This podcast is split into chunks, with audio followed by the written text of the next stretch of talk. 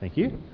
Uh, we're going to be talking about the topic of stewardship uh, this morning. Um, a couple of months ago, I was asked to do a talk at a youth camp in a uh, youth uh, service in Launceston on the topic of stewardship.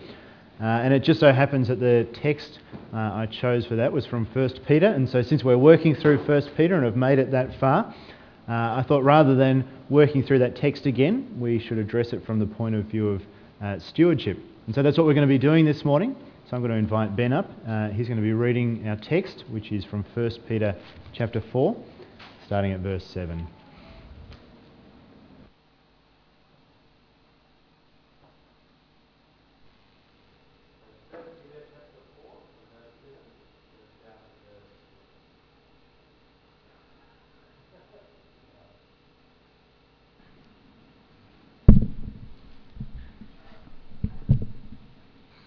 All right. 1 Peter chapter 4 from verse 7. The end of all things is near. Therefore be clear-minded and self-controlled so that you can pray. Above all, love each other deeply, because love covers a multitude of sins. Offer hospitality to one another without grumbling. Each one should use whatever gift he has received to serve others, faithfully administering God's grace in its various forms. If anyone speaks, he should do, do it as one speaking the very words of God. If anyone serves, he should do it with the strength God provides, so that in all things God may be praised through Jesus Christ. To him be the glory and power for ever and ever. Amen.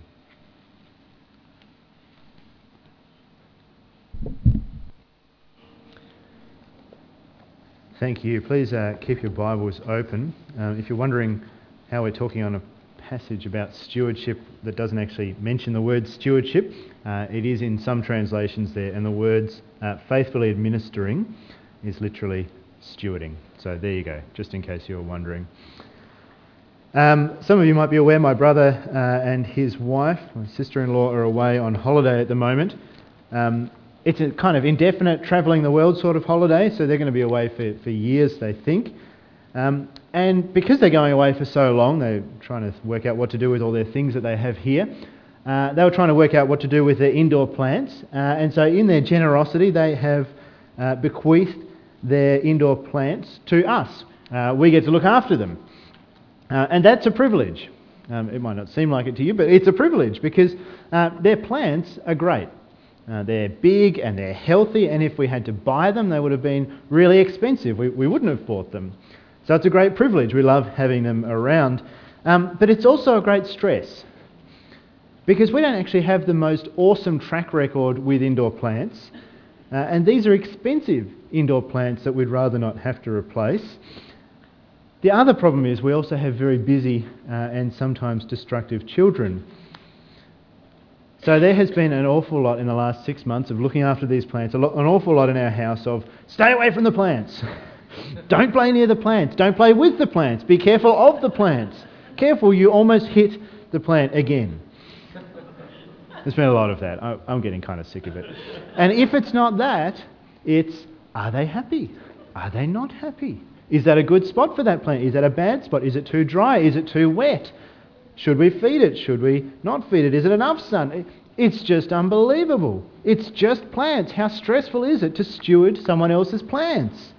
There's just too many choices, too many things to think about. What about our lives then? What about stewarding our lives? What about stewarding all that we have? Not just our treasure, but our time, our talents as well. How many choices are there that we could make?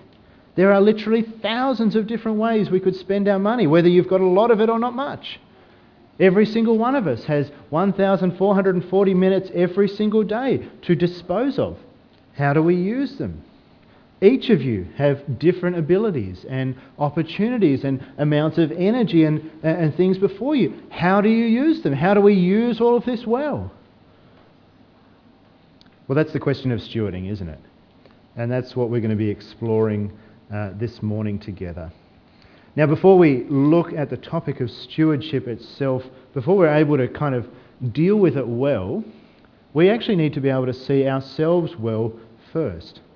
So we can't be good stewards if we don't know ourselves and don't know who we are and where we are and what we are. Uh, we have a tendency as humans to see ourselves at the centre. Uh, we like to put ourselves as the, the hero of our own story. It feels very nice, uh, but the Bible brings us crashing back down to earth. Remember what we saw in 1 Peter in chapter 1 uh, a few weeks back. For you know that it was not with perishable things such as silver or gold that you were redeemed from the empty way of life handed down to you from your forefathers, but with the precious blood of Christ. Uh, you're not the hero of your story. In fact, in your story, you're the one who needs the hero. You're the one who is stuck, uh, who is trapped, as we're told here, in this way of life that was empty and futile. Uh, the words are literally vain, of no purpose. We're being told our life was a life of nothing, going nowhere. Why? I mean, it seems incredibly harsh, doesn't it? It seems like a very stark way to look at our life. Well, the reason is it was a life lived in rejection of God.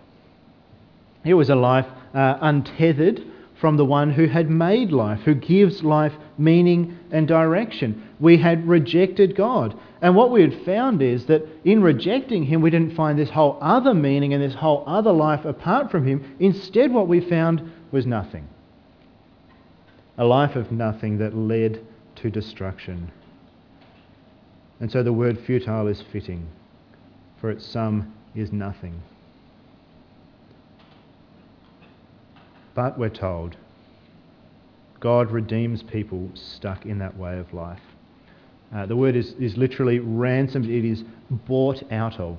Uh, like all the trinkets that Melinda seems to buy from the tip shop, uh, they were purposeless, they were headed for destruction, and yet that story, that trajectory was, was interrupted. And the same is true for us. Our story, that trajectory into destruction, was interrupted. Not cheaply, we're told, uh, but at great and immense cost. No, no silver, no gold, no, no amount of money could pay.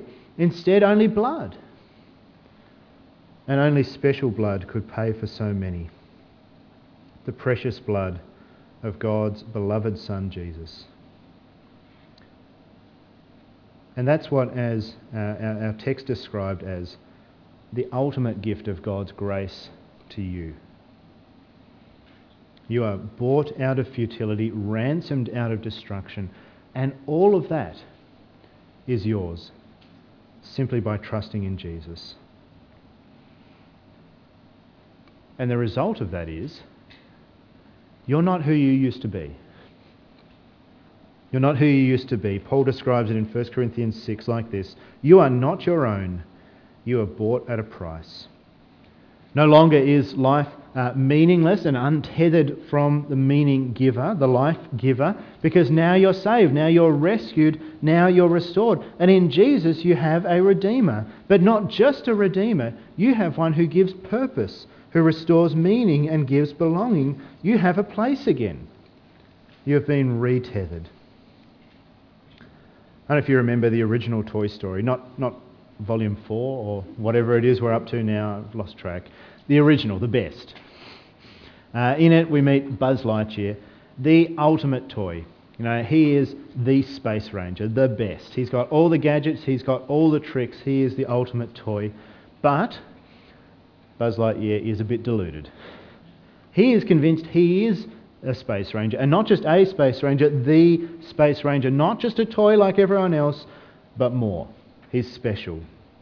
And as the movie unfolds, uh, the more he tries to live that out, the more he tries to live up to that, uh, the more confusion and hurt and, and, and, and, trouble that happens. And it's only uh, well into the movie that we find Buzz in a toy store. And he's in the centre of the aisle and surrounded by boxes and boxes, all filled with other Buzz Lightyears. And it's here that his world comes crashing down. He realizes he's not unique, he's not the Space Ranger. He's just a toy, like thousands of other toys. And his world comes crashing down. It unhinges him. His whole view of life changes, and he goes kind of mad. And it's only later in the movie that it clicks. It wasn't in being or in trying to be the space ranger that made him who he is. That, that didn't define him. That's not what his life was about. But what did was realizing that he's a toy, that he is bought, that he belonged, and because of that, he is precious to someone, to Andy. And there, in realizing that, is his identity and his purpose and his meaning. And there, in accepting that, is his peace and freedom and joy.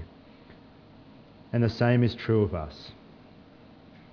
There is no need for us to try to be nor try to become something or someone. We're not trapped in trying to make a life for ourselves or create for ourselves meaning and purpose. Instead, we're free to realize that we do belong, that we do have purpose and we do have value because God has ransomed us. God has purchased us to be His own. You're, you're so much more than a toy, you're a child, bought and precious to Him, ransomed out of futility at the cost of His own Son's blood. Apart for Him, futile and empty, with Him, belonging and precious. I am not my own is an earth shattering realization. We don't need to find ourselves, nor make ourselves, nor find our place in the world. We don't need to spend ourselves or our resources and our efforts trying to build those things because we're not our own. I am not my own. I belong to God. The loving and generous and powerful and kind God is my Father. I am precious to Him. I have purpose in Him, and I have a place forever with him. Life is not mine to independently define. In that, there is only futility and ultimately destruction. My life is God's. He has ransomed me, He gives me purpose and meaning. My life is His. And therefore, in all of life, in all I do, I start with Him. We start with Him who rescued, who loved us enough to rescue us.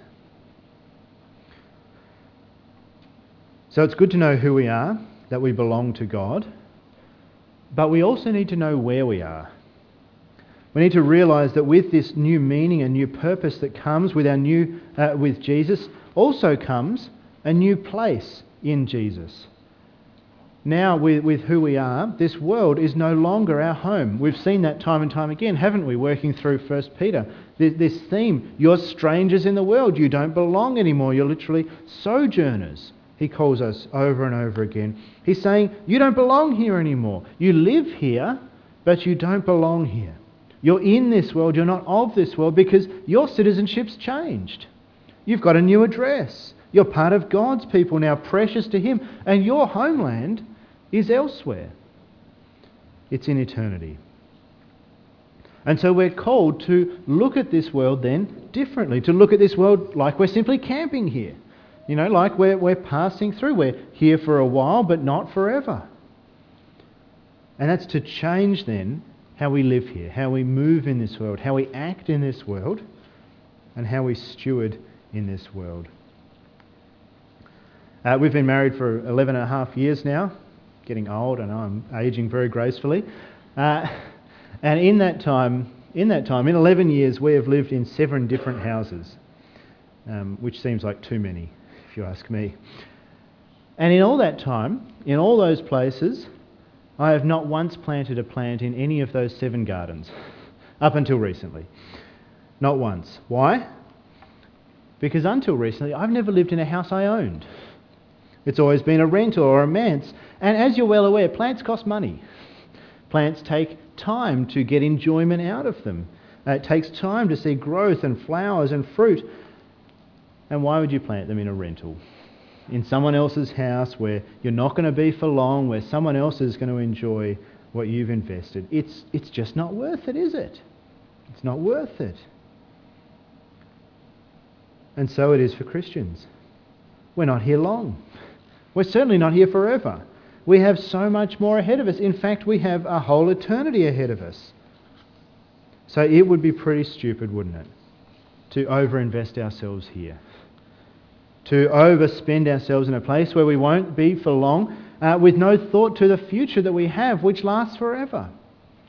I mean, when Jesus was on earth, that's what he kept reminding us of, didn't he? Where are you spending yourself? Where are you investing your time, your talents, your treasure? Think long term. Uh, not the next 70 years, but the next 7 million, the next eternity. He said in Matthew chapter 6, But store up for yourselves treasures in heaven. Or in Luke 16, I tell you, use worldly wealth to gain friends for yourselves, so that when it is gone, you will be welcomed into eternal dwellings. See, we're promised an eternity, aren't we? That is better than the best we've ever seen, better than the best we've ever experienced here. Investing ourselves there is never going to disappoint. There will be no regrets once we're there, because it is better by far. Uh, I remember the first time when I was uh, a young kid that I got to take my own money to the school fair. Uh, it, was, it was an exciting moment. I'd gotten up early that morning. I'd worked for Dad. I'd earned five bucks, which felt like a lot of money. I'd tucked it into my Velcro Macca's wallet, which I was very proud of. And I went to the school fair with my own money. I walked in, excited, and there at the entrance, just inside the entrance, was the first store, and it was the Lucky Dip, which is, which is awesome. Like, Lucky Dips are great. And it was only a dollar a bag. Bargain. So I bought five. I bought five. That's bad stewardship, isn't it? That's really bad stewardship. Uh, I don't remember Dad being terribly impressed. I don't remember being impressed because it turns out Lucky Dips are a little bit disappointing in the end. And I had no money for the rest of the day, which annoyed Dad because I pestered him for the rest of the day. But let's ask the question is your life stewardship actually any better than that? Is your life stewardship any better than that? Think honestly where are you investing yourself? Where are you investing your treasure and your time and your talents? How much is in this life? How much is in things that will last forever? I mean, we're not, it's not a, I'm not trying to guilt trip you here. I'm not trying to make you feel really bad. We're talking here about an opportunity. We're actually talking here about the very best investment you could ever make you get a chance. You get a chance to build something, to invest in something that will last for literally an eternity. I mean, people talk for all, all the time about building their forever home. Um, it, it sounds like a nice thought, but when you think about it, actually, it's dumb. Do you actually really want to live there forever? I don't think you do. And even if you do try and build your forever home, one day it's going to be knocked down. Uh, one day it's going to fall down. One day someone else is going to come along, look at your choices and dis- despair at how badly you have decorated that place and renovate it completely. It is not forever. It will never be forever. But you can invest in a forever home, in your forever home. You have that opportunity when you give of your treasure to the church, to the kingdom, you build things that last for eternity. You invest in people to spend eternity with. When you use your time to, to serve, to read the Bible with a friend, to help others, to do all sorts of things, you store up treasure that will be enjoyed for all time. When you use your talents, not, not to gain the most for yourself, not to grab the best opportunity you could possibly ever grab, but to invest yourself more for Jesus, his kingdom is built and it will be glory forever. This world is not your home. Live here, but build there.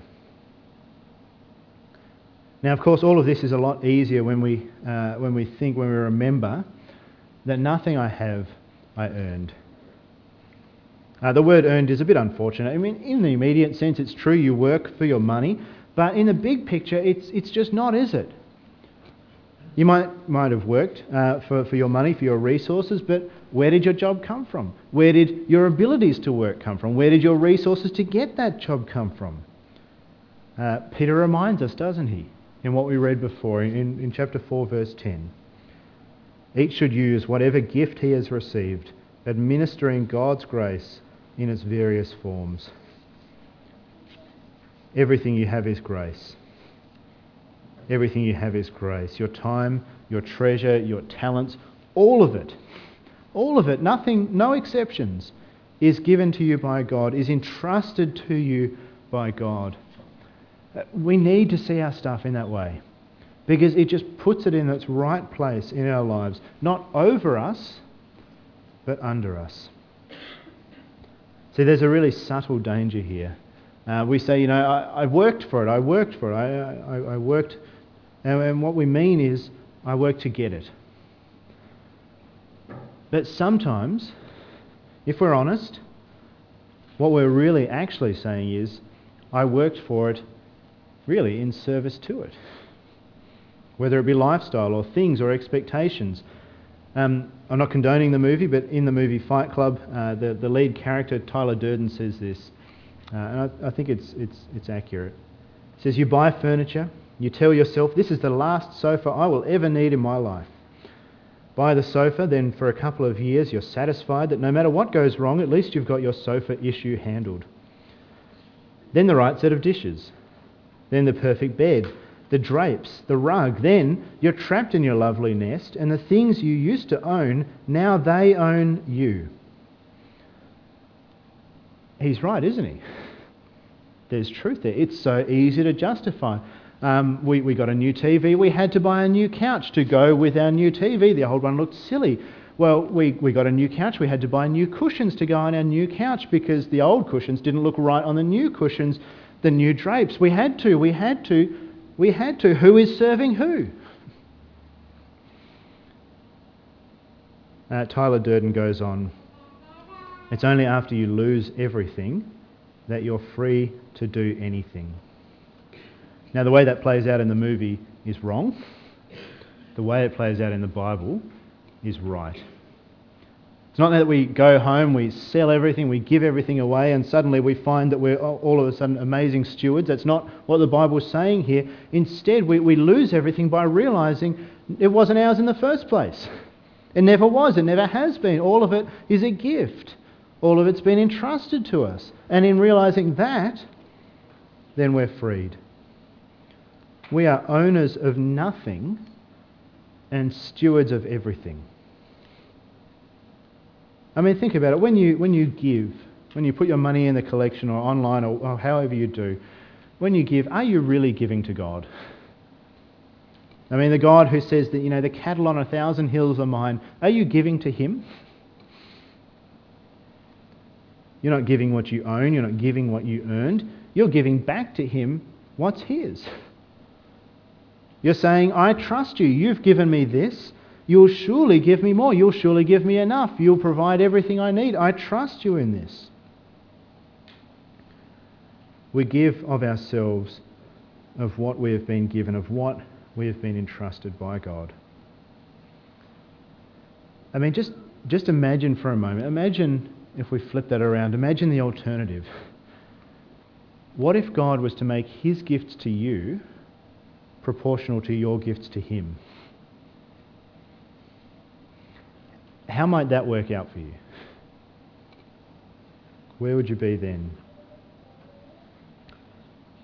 Instead, see everything for what everything you have for what it truly is, a gift of God given by grace entrusted to you. Uh, it will breed thankfulness, it will grow trust in Him, and it will foster good stewardship. Now, sadly, too often when we think of stewardship, when we think of using what God has given, we actually think too small. We think too small. We think about making up numbers, we think about um, small goals, and, and as a result, we give small mindedly, we give begrudgingly. But Peter actually doesn't want a bar of that. He's not going to let us go down that path. Look how he ties up that passage that we read in the end of verse 11 there. Uh, so that in all things God may be praised through Jesus Christ. To him be the glory and the power forever and ever. Amen. He, he's reminding us, isn't he? He's, he's painting the big picture before us. How you use what you've given, how you uh, dispose, how you spend of what's been entrusted to you, it matters. Because it can be to the praise and the glory of the all powerful, almighty God. Your stewardship matters. It's what Paul uh, writes to the Corinthian church when he's talking about their giving. He says, uh, This service that you perform is not only supplying the needs of God's people, but is also overflowing in many expressions of thanks to God. He's saying, Your giving is making God be praised. Be glad for that. God is glorified when you use what He has given for His sake, when you do it with Him in mind. So, if that's true, if God is glorified when we give, shouldn't we just give it all away? I mean, wouldn't that just bring the most glory to God? Shouldn't, isn't that the logical conclusion? Or is there maybe more here? Imagine next Saturday you go to uh, the birthday party of your niece. She's young. It's her fourth, uh, fourth, fourth birthday party. Had all the celebrations. It's time to unwrap presents. And she's sitting there. She's surrounded by presents, as four-year-olds tend to be. Uh, and she's unwrapping your present. Now, you have put time, you've put thought into this, you've wrapped it beautifully, and you've given it to her and she rips the paper aside, because kids don't care about paper, let's be honest, it's disposable. She rips it aside, glances at this present, pushes it to the side, and she runs to you and gives you this massive hug and, and cries out, Thank you. But what I really love is you. Ah, oh, what a nice moment. Everyone kind of melts just a little bit. Isn't that cute? It's nice, isn't it? Oh, I really love is you. Wow, what a well brought up little child. It didn't happen at the birthday party at our house last week, but anyway, we're working on it. It's a bit cute, isn't it? It's a bit cute. But what if it happens to the next present? And the next present? And the next? To each gift and to each person, no matter how expensive, no matter how personal, how special, it loses its cuteness, doesn't it? It's not cute anymore. In fact, it becomes a bit awful, doesn't it? It becomes a, a, a bit sad, a bit uh, annoying. You might even begin to think this child is just ungrateful. There's an issue here. And there's something important there. Mike, uh, Mike Cosper writes this Honouring the gift is an important part of honouring the giver. We glorify God by seeing everything that we have as His gifts. We glorify God by using those gifts to His purposes and we glorify God by enjoying Him through enjoying the gifts that He has given us. So, steward what you have. Uh, you won't be called to account to steward things you never have, to do things you could never have done. Instead, use your time, use your money, use your energies, use the opportunities that have been given to you. Think carefully about how you can use them best. Uh, that will look very different for each of us because all of us have been given very different things. Um, in his, his really helpful book, Mikey Lynch writes this. He says, The devout, uh, zealous, sacrificial Christian life will look different in each one of us. And he goes on and he gives a whole range of his examples. He says, one, one will preach to thousands. Another will earn thousands and use them, invest them well. One will give their life to overseas mission. Another will give their life to next door mission, and so on and so forth all seeking to steward well, all seeking to steward differently, and God being glorified through all. Be glad for what God has given, use what God has given, enjoy what God has given, and glorify Him in all. Now, I don't know what your expectations were uh, this morning when you heard we were going to be talking about stewardship. Maybe you came hoping that I would give you some numbers. 20% of your money, you know, 14 to 20 hours per week. Maybe that's what you were hoping for. Um, I'm sorry to let you down. I'm not going to do that. Um, I could have. It would have been really short, which might have earned something from you. But there's two dangers.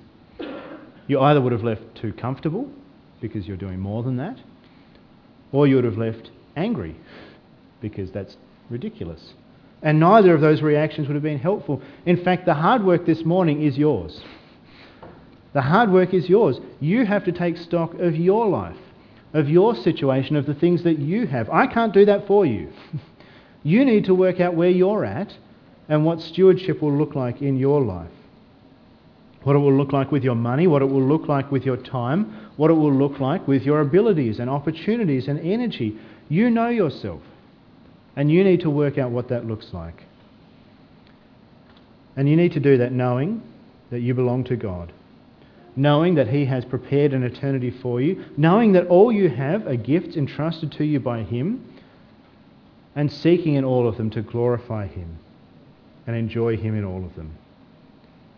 And then you'll know how to steward wisely, you'll know how to steward well the life that He has entrusted to you.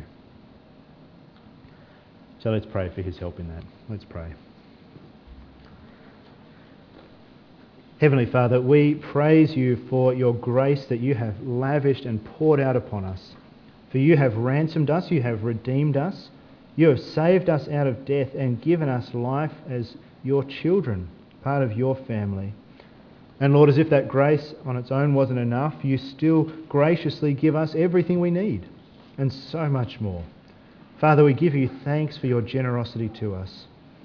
Lord, help us to see everything we have, our very lives themselves, as your grace entrusted to us.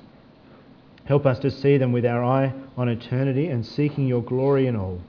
And so help us to steward well. Help us to steward thankfully and selfishly, uh, selflessly, as Jesus has done for us. Help us to look at our lives honestly and be glad to enjoy you in them and to use all you've given for your ends and for your glory. Father, may you be praised in how we use the gifts you have given so generously to us. In Jesus, our Saviour's name, we pray. Amen.